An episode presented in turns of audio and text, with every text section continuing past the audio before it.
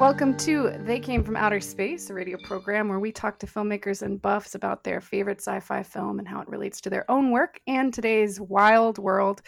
I'm filmmaker Cameron Kitt, also known on WRIR as DJ Lilas, and you're tuned into WRIR LP 97.3 FM, Richmond Indie Radio. I'm here today on my 35th episode with Nick Rooney and George Martin to discuss the 2014 sci-fi thriller Ex Machina. I want to talk to you about the greatest scientific event in the history of man. Hello. Hi. I've never met anyone new before. Have you? None like you. She's incredible. The challenge is to show you that she's a robot and then see if you still feel she has consciousness. How you doing? Hey, what's going on? Guys, so you're hanging out together to record this? Mm-hmm. Yeah.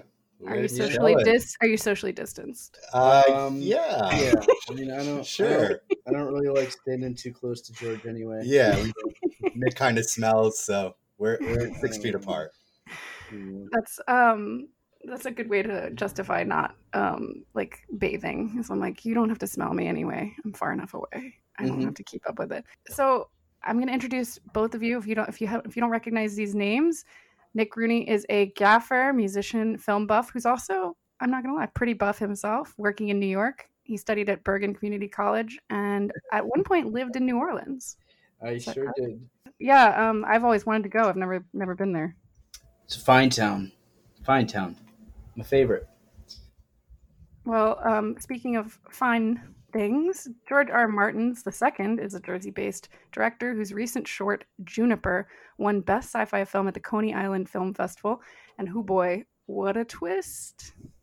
Do you remember that episode on Robot Chicken where he's like, what a twist? Mm-hmm. Yeah. Oh, yeah. What a twist. That's how I felt at the end of your short. George earned a BFA in film production at Montclair State University. He grew up learning American Sign Language as his primary language, which is super interesting. And beyond directing, he also does cinematography, editing, and UX design. So, man of many trades. Mm-hmm. Yeah, that's what they say. Guys, thank you for being here. Before I get into the movie and tell a little bit about this, can I just ask, how did you two meet? Oh, I think I actually worked on a movie that George was working on when he was in college. And I don't even think I was working on the movie. I think I was drinking on set of the movie. I don't drink on set, please hire me.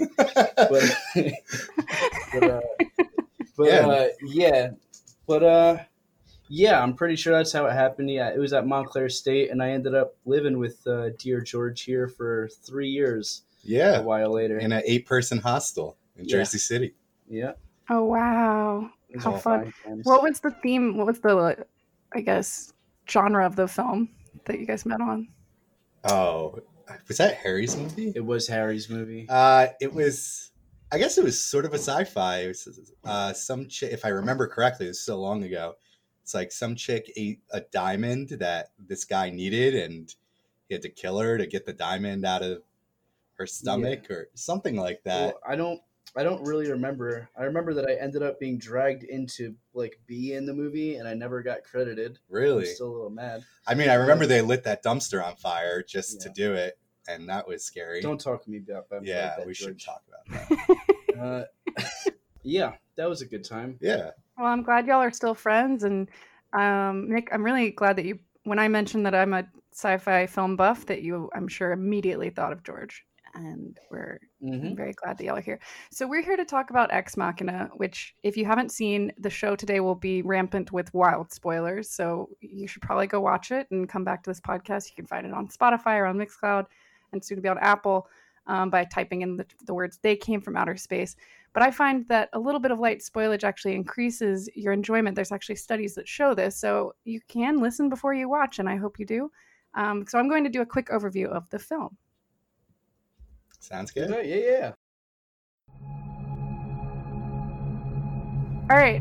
Released in 2014 by Universal and Film4 and shot in Norway and at Pinewood Studios in London, Ex Machina is a sci-fi thriller set, quote, 10 minutes from now, written and directed by Alex Garland, who you may know as the writer from 28 Days Later, Sunshine, Dread, and more recently, the writer and director of Annihilation. So many good things have come from this very smart man.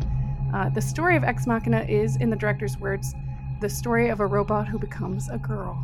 We follow Caleb, played by Domhnall Gleeson, a young, lonely coder who wins a week at his employer's secretive estate.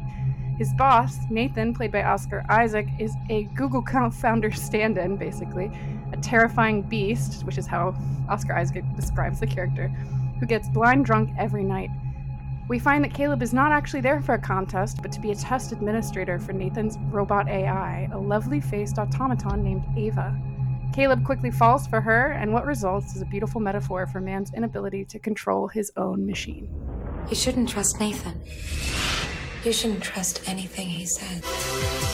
Is it strange to have made something that hates you? What were you doing with Ava?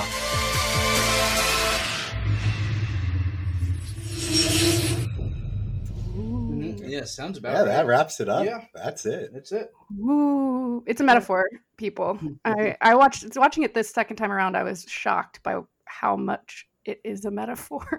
Yeah. And if it's well done, you know, you just enjoy the story the first time. You're just pulled into the story. So, Nick, this was your first time ever seeing this movie, and I think you said you watched it twice, correct? I did watch it twice, and I think that the second time was even better than the first time, and the first time was great. So I really like this movie. You know, it's yeah. Give me an overview. What did you like about it? I really liked that. Well, I kind of like the idea of. I feel like Ava kind of mirrors Nathan in that they both control Caleb into acting a certain way, you know, but they're like opposite ends of the spectrum, and Nathan is sort of this ultra chauvinist that you know, I feel like some of that rubs off on Ava, but you don't really get to see it the first time you watch the movie around. But the second time you watch it, you actually kind of get to see some of those little things that they threw in there. Yeah, even with Caleb cutting his arm in that one scene. Oof, that rough. Know, really going back to metaphors, like, shows that, like, he was getting to a point where he thought he was a robot and kind of losing his sanity in that place. Yeah, she got under his skin. Yeah. And when I think I watched an interview with him where he was very intentional to show you his scars early and then tell you about the car crash later, because your first thought is that maybe he's a robot. And I was like, oh, I'm too dumb to have even thought that. I was like, I didn't even notice the first time. I was like, oh, yeah, I just thought he had scars. But, you know, for the intelligent viewer, he was throwing in a lot of misdirection, red herrings, which I really like, you know. Yeah, and that was sort of an opportunity to feel like, oh, Ava might actually, you know, care about him. She feels bad for him, you know, but it doesn't actually turn out that way, does it? No. And, you know, she gets so under his skin that, like, she meets him 5 times and convinces Caleb to go AWOL on not only his boss, but, like, you know, probably humanity too, you know, I think that's a lot. And that's you feel protective of her too. Like because you are Caleb, right? Like Domhnall Gleeson is so good at being this kind of everyman. He had a very rough time. I watched an interview with Alex Garland where he's like, this is a very tricky part to play because he's very passive as the main character. You know, he's kind of back-footed is what and whereas Nathan is like very front-footed. Those are his words. But like you kind of fall for it, right? Like part of the fact that there's the meme that says like good for her at the end, the fact that you were rooting for her at the end, and then watch it the second time and you're like, no, don't let her out.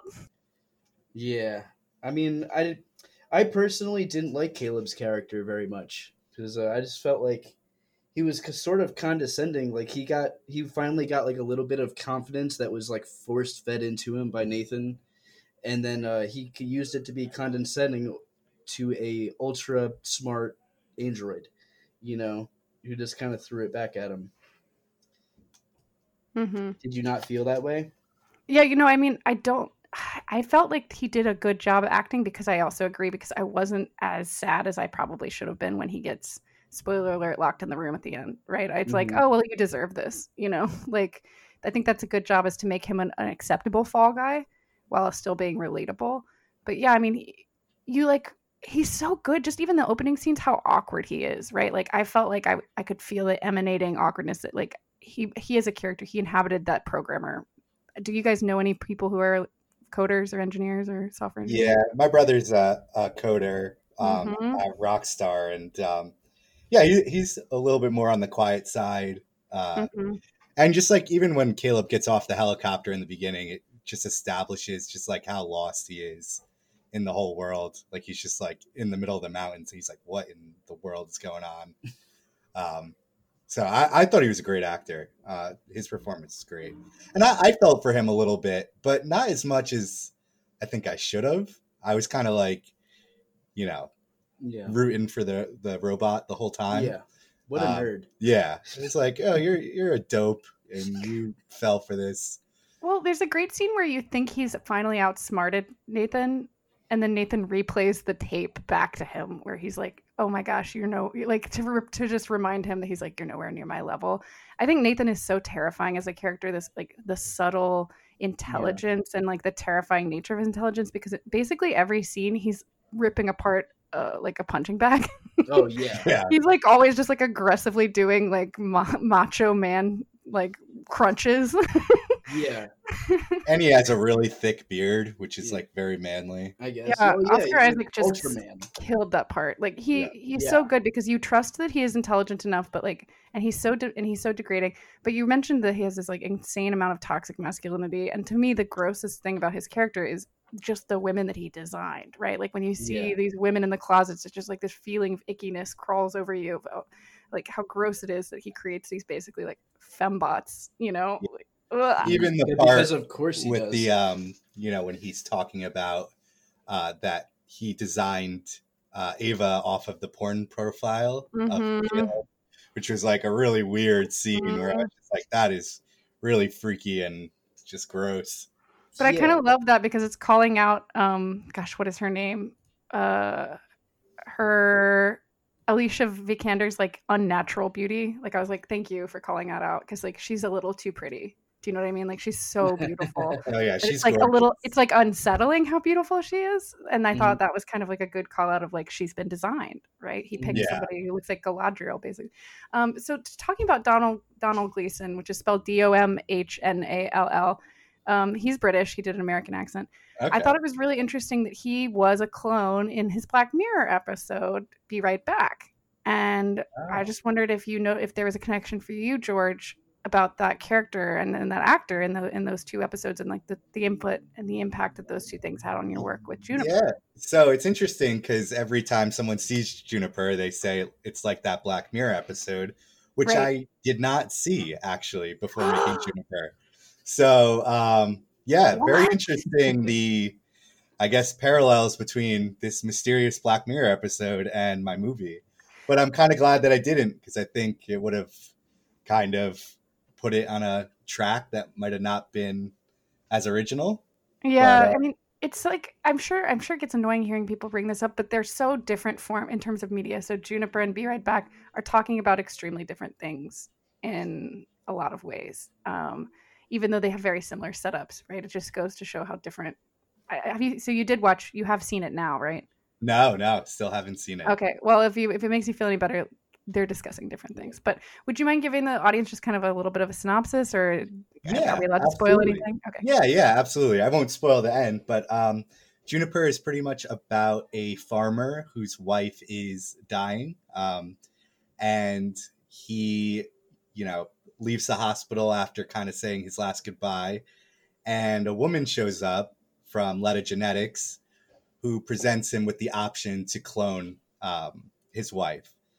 And pretty much he struggles with this decision. And he ends up deciding to clone her, and she gets delivered and he meets her. And then his father-in-law shows up, and he has to hide her. And, pretty much you find out that the father-in-law is not about having his daughter cloned and tries to kill the clone, Juniper. And some scuffling happens. Some people get killed, and you find out some interesting things in the end about the main character. It's so interesting because the fact that Domhnall Gleeson played a clone later, I wonder if there must was like some subconscious thing about his performance in this movie that was emanating that he was kind of mimicking Ava, right? He's like, that maybe that had some kind of influence on you. So funny. I thought he did a great job. being the milquetoast everyman. But what was really interesting to me was reading about how Alex Garland got started on this. So he's been a successful Hollywood writer for many years. He's a very smart guy. And when interviewed, he said he's been thinking about this for a long time. He has a couple friends who are something like industry leaders in certain areas of artificial intelligence. Mm-hmm. So that helps, right? But he had been working on it when he wrote Dread. He said he had the idea just kind of pop into his mind. And so he'd been sitting on it. And he wrote this script, and everyone who has read it said that they would read it in a full hour. I actually went and read the script, and I will say it is pretty darn good. I think he won an Oscar for the screenwriting. I need to double check for the script for that. But George, how did Juniper get started for you? So it was a very long story. So pretty much Juniper was written by Chris Piccone, and the idea was kind of written by my roommate, Josh, or me and Nick's roommate. And they were trying to make it for years. Certain things would fall through, and they always wanted to shoot it at my farm. The movie shot at my family's farm in upstate New York. Uh-huh. So I was just going to come on as a gaffer, and just kind of work the crew. But as things started to fall apart, I approached them and I said, listen, I like been with you guys this whole time, and I really love the story, and I love sci-fi, and you know, I'm not a super experienced director, but I'd love to take a crack at it. And they were like, you know what? Go for it. So sort of how it came to be. And then, you know, I kind of worked with Chris to adapt it into a shorter, you know, more manageable movie that we could actually afford. And yeah, it's sort of how it came to be. Oh, that one's so long. That's good. Nick, have you been to this farm? I've never been to his farm. George doesn't like me that much. Man, okay, so I actually was in the Catskills yesterday and just getting closer to upstate New York. I feel like this setting, I'll talk about that more in a second. I just want to come to that. But I did look it up. He was nominated for Best Screenplay, but they won for Best Visual Effects in 2016. Oh, wow. That's what they won the Oscar for. And they beat out Fury Road and like 15 other $150 million budget things. So I think it's just cool how many parallels there are with your short about working with budget and setting to create something that looks very high concept, right? And they had, I'm sure you guys know this, but like they had a tremendous amount of restrictions with this budget to make this film as crisp as it is. Really? I couldn't tell. I know. Really yeah, I mean the location is so beautiful in that movie. It's stunning. I like wonder if they built a lot of the sets or did they actually find a location? So most of it is shot on location at the Juvet Landscape Hotel in Valldal, Norway. It's a hotel. So they he said go there. They knew that a lot of the film, because they didn't have all this money, a lot of the film was going to come down to the landscape. So they did a ton of location scouting, and of course Norway. Boom. But the hotel looks pretty good. Like most of it is pretty much the hotel. And then I think they built a few sets, but you know, it's so interesting to me, like especially I have a lot of respect for the set decorator. Her name is Michelle Day. She also worked on a lot of his stuff. She worked on Annihilation, Slumdog Millionaire, 20 Days Later.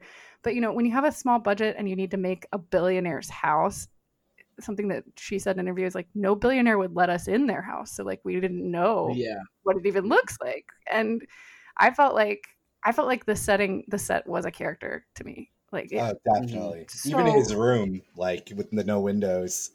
I know. I noticed that the second time. I was like, no windows. Yeah. Yeah.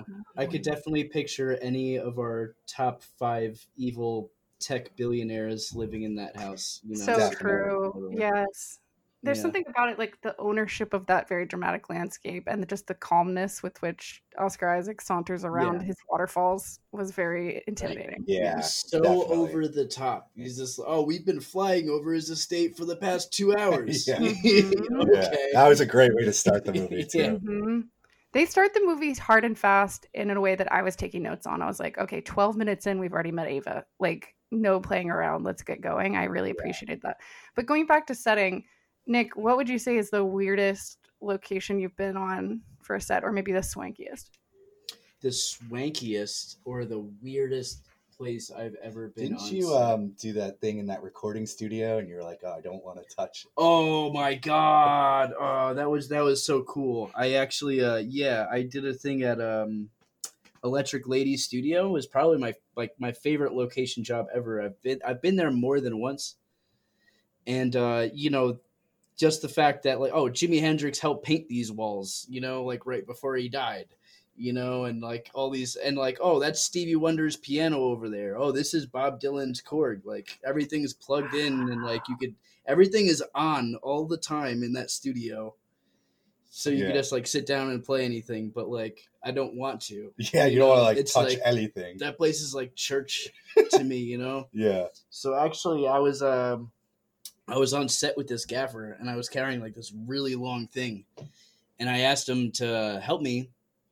And, he tried a little bit, but you know, he was just like, he picked up this pipe and it was immediately like bang, bang, bang against a bunch of walls. And I was like, no, you don't. Oh my God, please. Desecrating the church. Yeah. Yeah, really. But, music church. Wow. You know, that place, yeah, that's probably my favorite location I've ever been at before. That's so cool. Yeah. I think the Art Factory in Newark is my other favorite because there's I don't know if you've ever been there before. Oh, not Art in Newark, Paterson. Art Factory in Paterson. Oh yeah, it's in Paterson. My bad. All them New Jersey studio places, you know. There's like 30 locations in there that are all just like. Like awe-inspiring. They're really old. It's a really old building, steel mill, you know, or silk mill rather, you know. But I think that's probably my favorite, my other favorite. How about you, George? Yeah, go ahead, George. Well, it's interesting because in Juniper, the hospital scene.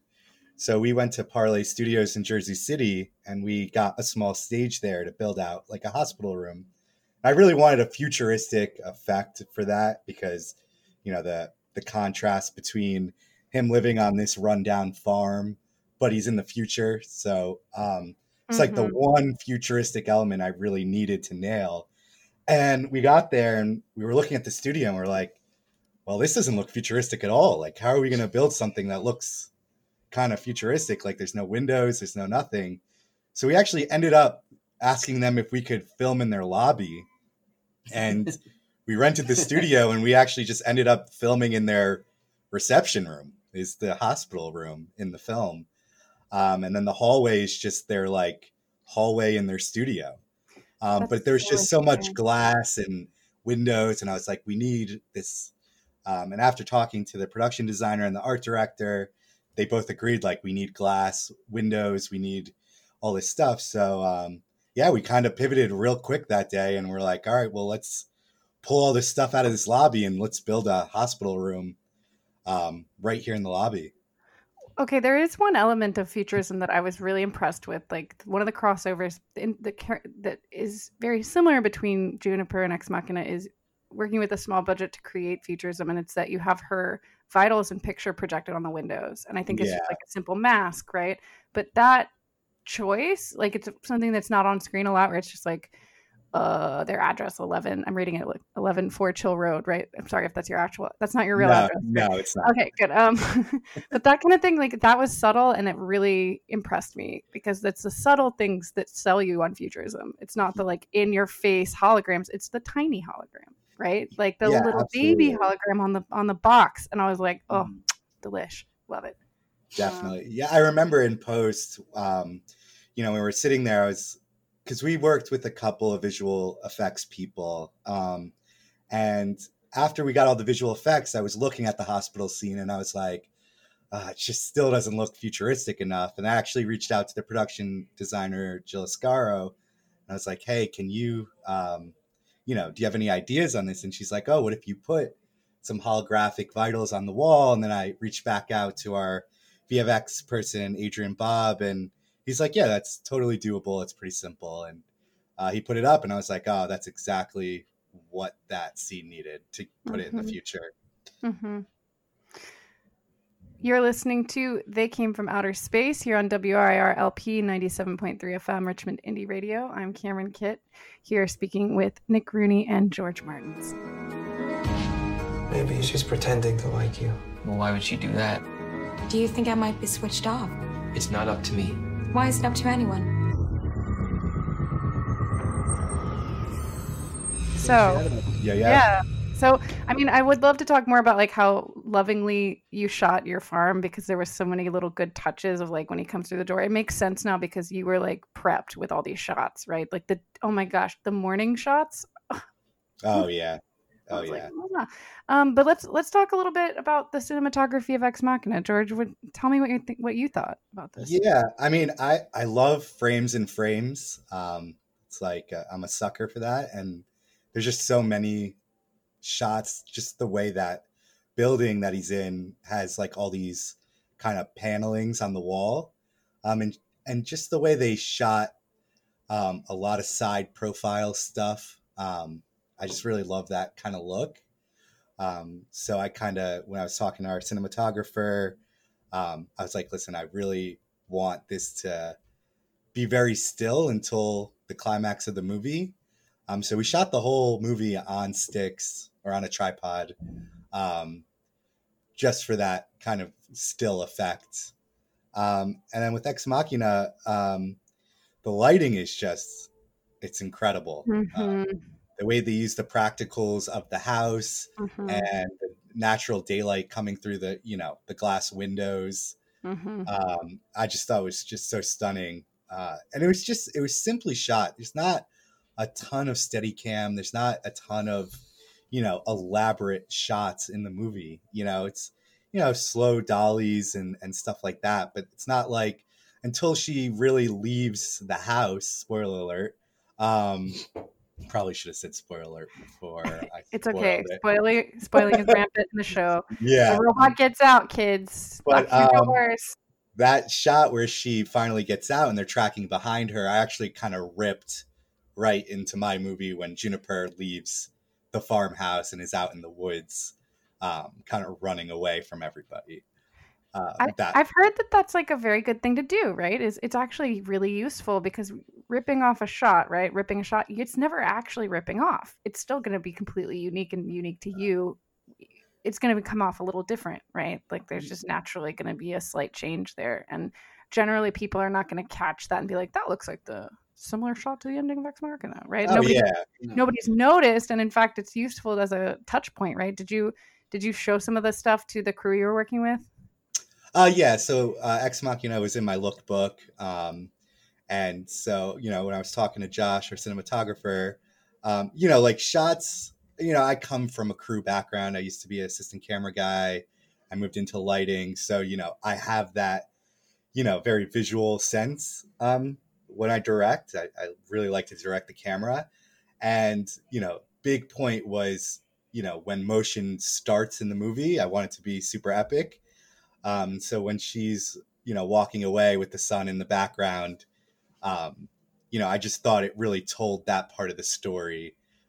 You know, I know a lot of indie filmmakers really like to go crazy with Steadicams and make the craziest shots, but if it's not really serving the story, I don't think there's a point to it, if that makes any sense. Amen. So, yeah, I made a lot of conscious decisions with the cinematography, and how I kind of wanted it to be shot. Mm-hmm. Yeah. And then as far as the lighting in Ex Machina, it's just the way how everything is motivated by stuff in that house was just so cool to watch. Mm-hmm. It wasn't like this artificial thing. It was like every single light was either from a panel or yeah. And it wasn't like, you know, with a lot of sci-fi that's futuristic, you just see like asteras everywhere, you know? Just like, you know, because this is now sci-fi, and I could definitely believe that I was there, that this was happening right now with the it's very believable. Like you could believe this happening in this day and age. That's exactly what Alex Garland said. He's like, I'm writing 10 minutes from now sci-fi because if tomorrow one of the Google co-founders said they presented us with Ava, we'd all be surprised, but not that surprised. No, exactly. And I was like, oh, because personally, I have a lot of feelings about AI, and we will talk about that in a minute. But Nick, for those of us who don't work in film, can you tell us why steras, what they are, and what would symbolize for sci-fi film? Like, why would that be considered a look? Well, I mean, you know, asteras and quasars are both these kind of, you know, tube tube-like lights that you could just you could throw them anywhere. They're very handy. They change colors. They change colors. You control them from a remote sometimes for some of them, and they're really handy, especially for sci-fi things. And they look like something like a sci-fi prop. I swear, you're watching like a new Star Trek or something, and there's just some people will even put them right in the shot. You can. They won't even hide them. They won't even hide them. Right in there. Yeah. It looks like some sort of futuristic bar light that you could just put anywhere. Mm-hmm. Mm-hmm. And, yeah, they're really handy. Even the lighting inside the robot. I mean, obviously, I was. Oh my god! That, but so true. The robot was done so well. And just like the brain of the robot and the way it glowed, and just her internal organs and the blues coming out of that, I thought was very visually stunning. Yeah, the challenge with the design is that you can be looking like she's a visual Turing test, right? So like you're looking at her, seeing through her stomach, and still see her as a woman. And I thought that was so cool that it's so in your face, and it's just the addition of her face, hands, and feet that you're like, well, that's a girl. I think also something that really rubbed me, like it made me upset, and I'm sure was intentional, was like, why does she have big robot titties? Like, why does, I don't get it. Like, why is that necessary? Probably she's a robot. Why not? She was designed. Exactly. I know with the character. The patriarchy. But I think they did that on purpose. Everybody loves boobs. Everybody loves boobs. Yeah, big robot titties. That's what we need. Robot titties. That's exactly like mesh robot. But then when she puts on a body, she puts on a different body. Did you notice that at the end? Yeah, I thought that was so fascinating. Yeah, she got to pick and choose. I want this one. Yeah, that part was awesome. And Juniper got cut down a lot, but I had a scene in the extended cut where once Juniper, is home and she's safe. There's the one short shot of her looking at the dress and then looking at the flower. But that was a much longer sequence where I just wanted to kind of show a clone trying to discover humanity again. So looking back, I wish I established more things in the beginning to make that more effective, I guess. And I think that's why eventually it did get cut. I didn't really establish in the beginning because she's, you never meet the actual person. So if there was one thing I would do different, it would definitely be to establish some of her human traits so that at the end, when she's, in the backstory, she was a farmer and she loved gardening and, but I wanted to add that kind of human element to the clone. Mm-hmm.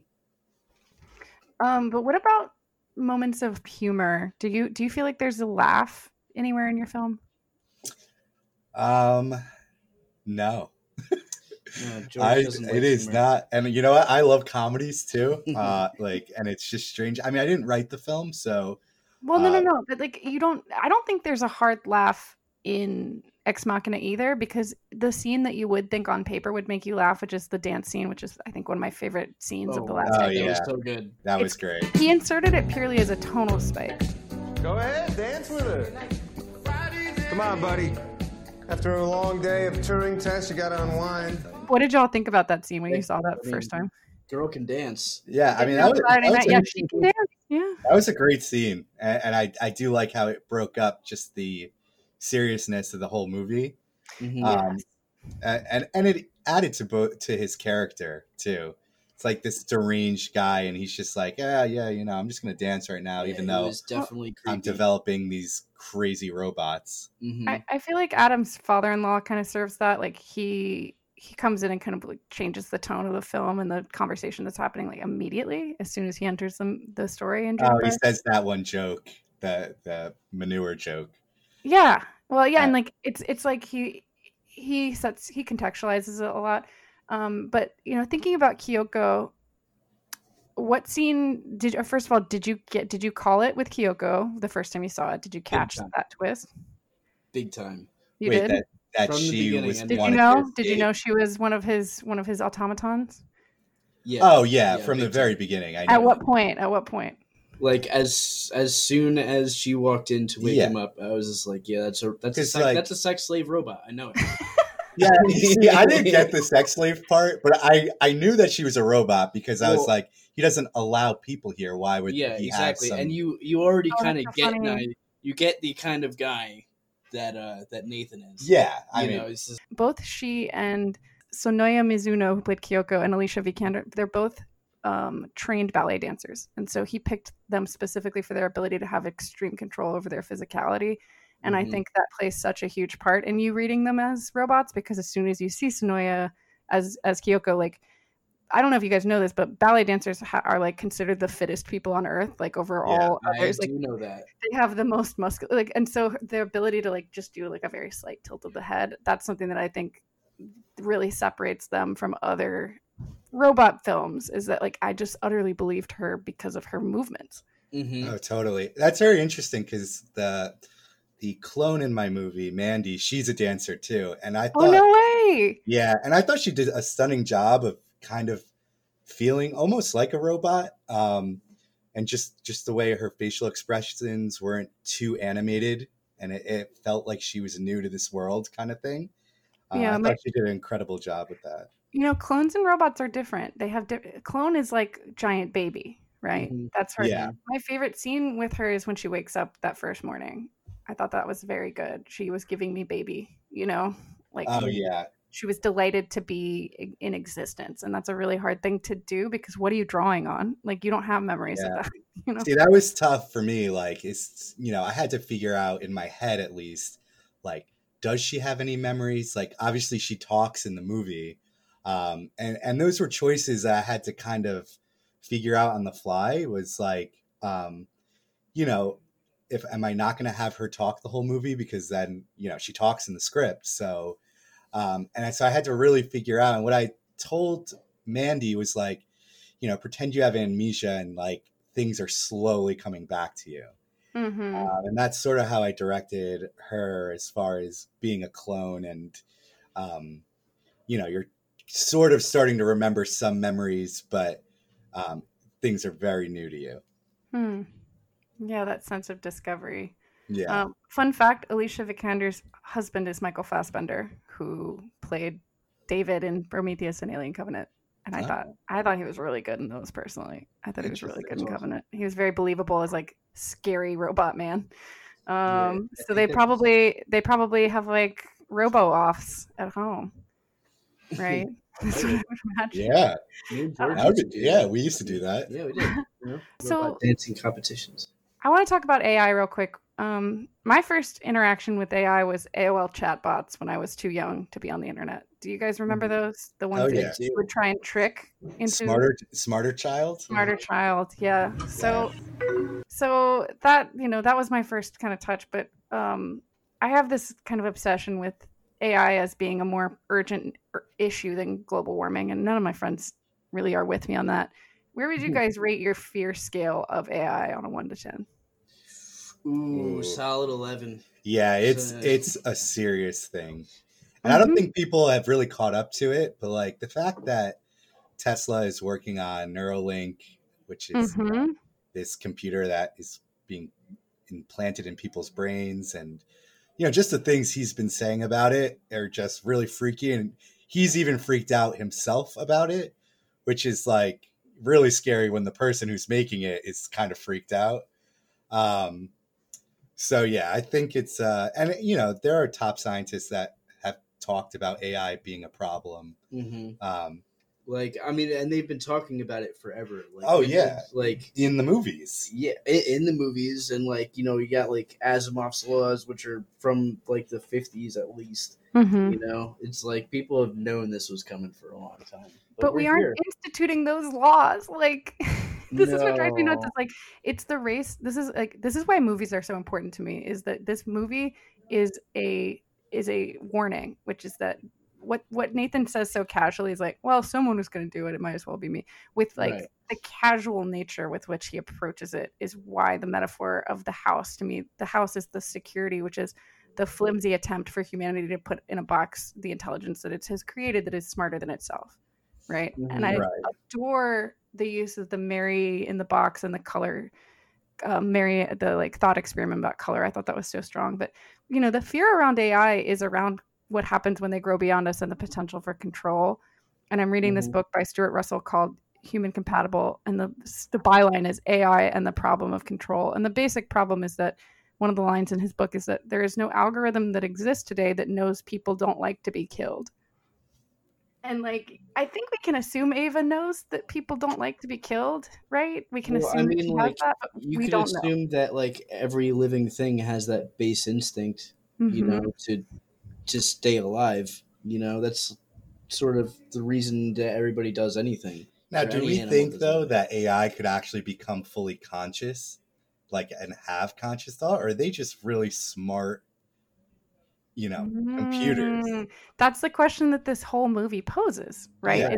Is she conscious? And what is consciousness? And that's why I love it, is because it's open-ended and you can discuss it, right? Like, how do you define consciousness?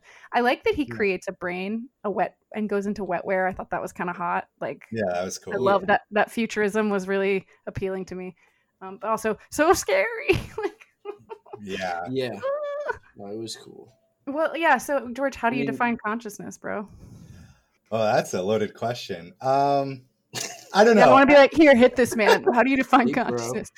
I actually don't, you know, my fear around AI is just the sheer intelligence that it could have. But I actually don't believe AI could become fully conscious.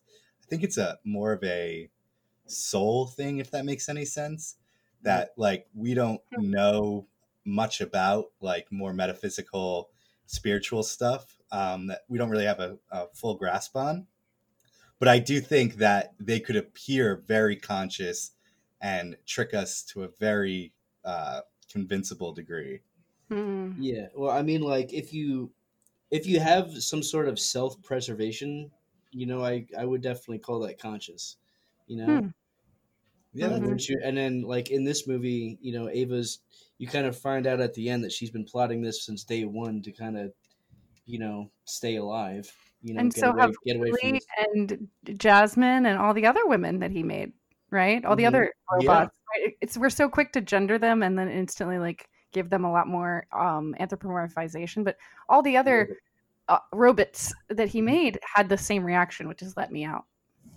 Yeah, even at a lower like version level, which I was talking to Nick before we jumped on here, was like, the one thing that like kind of threw me off was Kyoko. Is that the Kyoko? Mm-hmm. Yeah, Kyoko. Like her character, you know, when I first saw her in the movie, I was like, oh, this is like some low level robot that's his maid or his assistant or whatever. And then when you find out at the end that she also wants to escape as well, it's like, at what version did they, you know, gain this ability to want to escape? Or is it in all the versions? They don't really explain that. But I think it's in every version, right? So he opens up, there's a scene, the climactic scene where he opens up all the files in the Deus Ex Machina folder. Right. And all of the women are asking in some way, why won't you let me out? And we don't see all of the women talk, but there's a woman who is banging on the door so much that her arms break into cables and wires, right? So like you're led to the conclusion that he's just been trying to control the urge from day one that is the problem in his machine, right? Like that he's been trying to suppress that need, and then you see him as such a villain because he's keeping these poor women inside, and it's so easy to forget that they're literally just programs. That's what makes the movie so good. I love it so totally much. Free. And then like when Caleb walks into the room for the first time, the glass is still cracked. But like before he ever talks to Ava, I didn't notice that. I noticed that the second time around when I watched the movie. One of those things that makes the second time even better than the first, you know?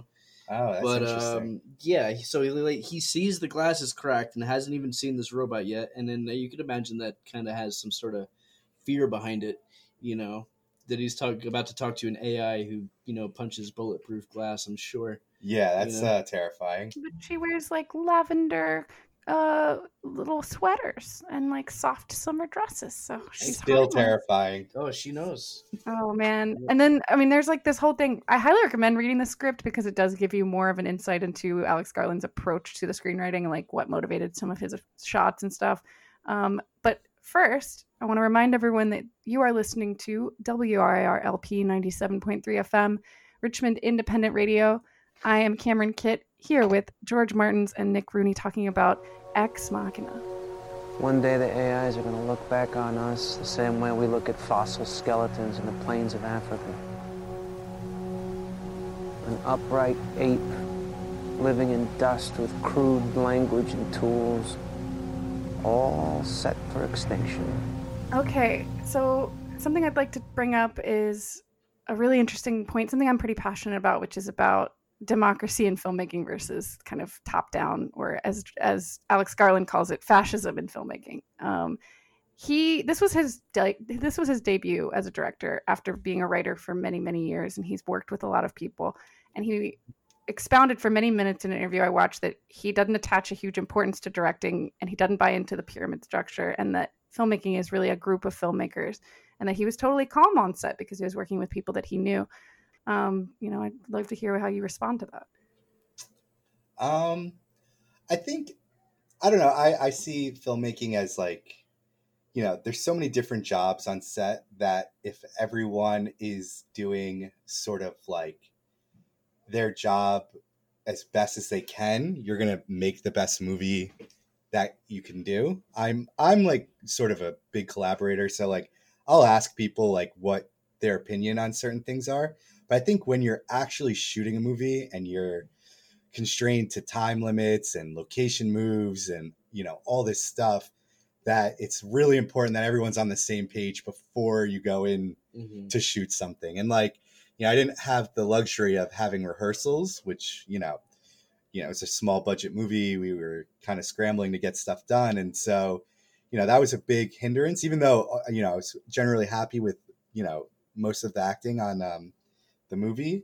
I think going in to production when you're actually shooting, knowing what you want to do, is really important, and that you don't have questions and you're not trying to figure out a ton of stuff on set.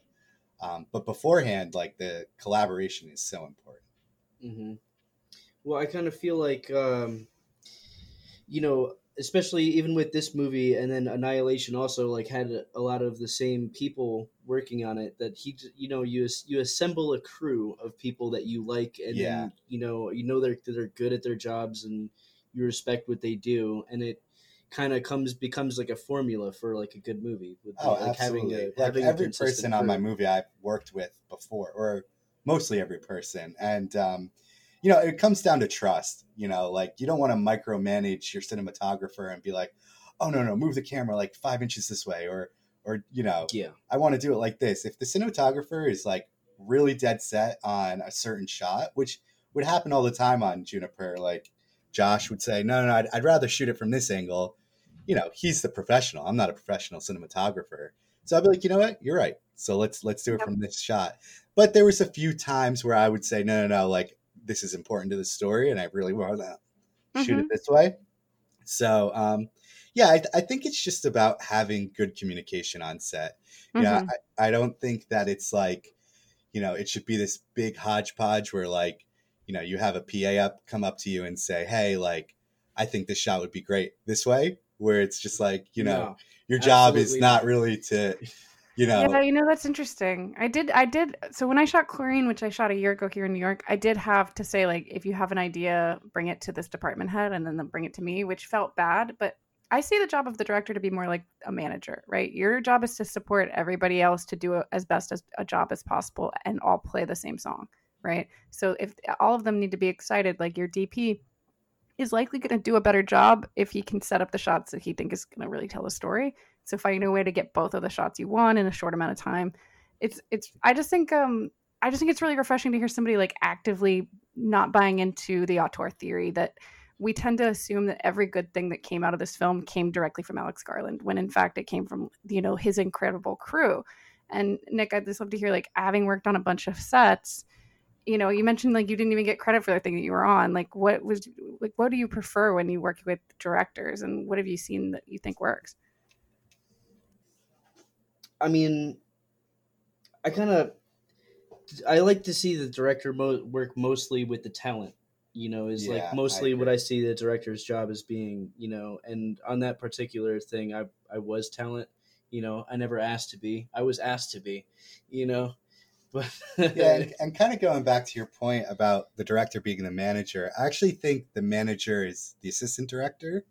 And I think, like, and this is overlooked by a lot of, you know, student filmmakers, and you need a really good AD, because the AD is going to whip everyone into line. Yeah. Everyone on time. Focus everybody. I think if the director can be in a creative bubble, and obviously, you know, like, this is like one of my first films that, you know, I did with, you know, a big camera budget and, you know, big crew, and not that it's big relative to big movies, but as far as what I've been working on. And, you know, you have to make so many more decisions than you think as a director. Like, wardrobe was coming up to me. Do you like this shirt or this shirt? And I was like, I don't know. If you trust somebody, you should support, and they know your vision, they should be able to make those decisions. Yeah. Like, that's how you make a good movie, right? As you say, listen, I trust you. Here's what we're doing. We're making a movie about this. You come up with the best thing, right? Yeah, and if the AD can really, like, keep the schedule going, it allows the director to be way more creative and work with the talent, like Nick was saying, because that's really important. I think that, like, directors, first-time directors can, and even myself, can get wrapped up in a lot of small details that really they shouldn't be looking at. On these low-budget things, you know, then, like, you know, the director might be talking to the gaffer about where to put. Oh, yeah, definitely. You know, definitely. Something like that. But, you know, he shouldn't have to. Yeah, but also in an ideal world. And back to your point, like, I think there is, you know, there has been times where I've been on set where, like, the gaffer will come up with something that is not even related to lighting. That is an incredible idea that they'll just go with, and, like, it'll come out incredible. And even when I was kind of lower level, you know, I would always go up and be like, hey, like, it might, I actually remember I worked on this short film, and I think I was an assistant cameraman, and it was, like, at a park bench, and I saw these birds, like, off in the distance. And, like, I was like, hey, do you think it'd be cool if I threw some bread? And then when the guy runs up, all these birds fly over everywhere. And the director's like, yeah, that might be cool. So I just threw a bunch of bread and the shot came out awesome. Like, the birds flew up, and, you know, it was his openness to hear me out on something that was totally out of my department. But yeah, I think that if it's done in the right way, where it's not disruptive to the workflow of the day, that's totally a good thing. I mean, the thing that Alex Garland had was complete control over the story, right? Like, he knew his story front to back because he wrote it. And so he was coming into this, I think, with a lot of strength, because he had a lot of it already ready to go, right? He had written it, it came into his mind, and he had a huge crew of trusted people who were his collaborators to work on it with him. I think it's a stunning achievement, and I'm so glad that they got the Oscar for visual effects, especially over everything else. And one of the notes on IMDb, one of the kind of trivia pieces was, it was considered, the reason that it's widely attributed for getting that Oscar for visual effects is because it's considered actor-driven VFX. Right, that they were all in the service of the acting of the story, right, and that they weren't in there just to be big, you know, honking set pieces. And I think that comes back to what you were saying before, George, about shots, which is that everything came down to the tension that was created between these four characters, and everything that that might have distracted from that tension is removed. So it's very clean, and just it's fun to watch, even though it's scary. It really is. Yeah, totally. Actually, fun fact. My producer on Juniper actually worked for Scott Rudin, who actually was the executive producer of Ex Machina. Wow. Yeah, which I didn't really put together until I looked at IMDb. I was just, like, looking at the crew, and I was like, oh, wait, that's an interesting fun fact. That's so awesome. Isn't this world so small? It's a small world, it really is. Especially the film world. Yeah. What about the sci-fi film world? Oh, it's even smaller. Oh, yeah.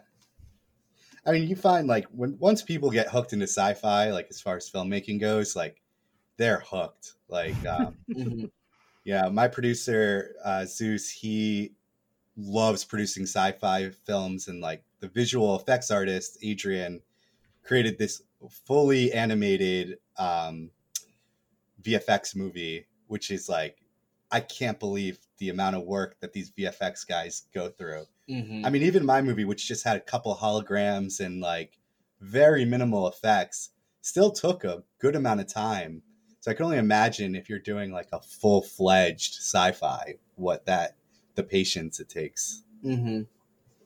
Oh, it's all I watch at home. So, you know, I might as well, you know, try to make some too. Yeah, absolutely. They're just so expensive.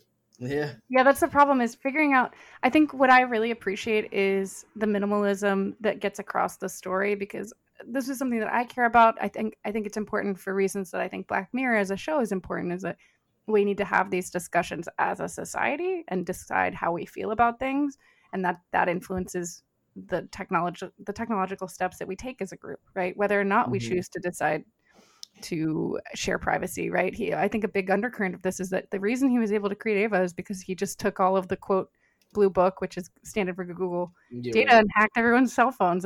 And Oscar Isaac said, what's funny is that you take for granted that would never happen, when in fact it's already happening, right? And he had written this before the NSA leaks came out. So I thought that was pretty clever. Oh, yeah. And you know, there's books about this whole thing happening, like coming out all the time. Not everybody reads those books, but you know, the people who are making those movies read those books for you to tell you absolutely. That, you know, which is kind of, and it's cool. Funny, like, cause after he says that he hacked Blue Book, they're like, well, why didn't, you know, you get caught? It's cause everyone else is doing it, which is a true thing. Like, oh yeah. The Social Dilemma came out on Netflix, which I watched a little bit of, and I work in tech. So it wasn't like super surprising to me. Cause like, I've worked for apps and I've you know, worked in tech my whole life. So, you know, I was like, oh yeah, that makes sense. But it is a little freaky to know that like data is just being mined and sold, and it's like this black market kind of thing going on. And if AI gets a hold of that and is not capped or, you know, limited in any way, you know, you could see AI becoming smarter than your average human. It's not what people think, it's how people think. Well, you guys, with that, I'd like to wrap up. Thank you both so much for coming on. You've been listening to They Came From Outer Space here on WRIR LP 97.3 FM, Richmond Indie Radio. George and Nick, thank you. Hey, thank you. Thanks for having us.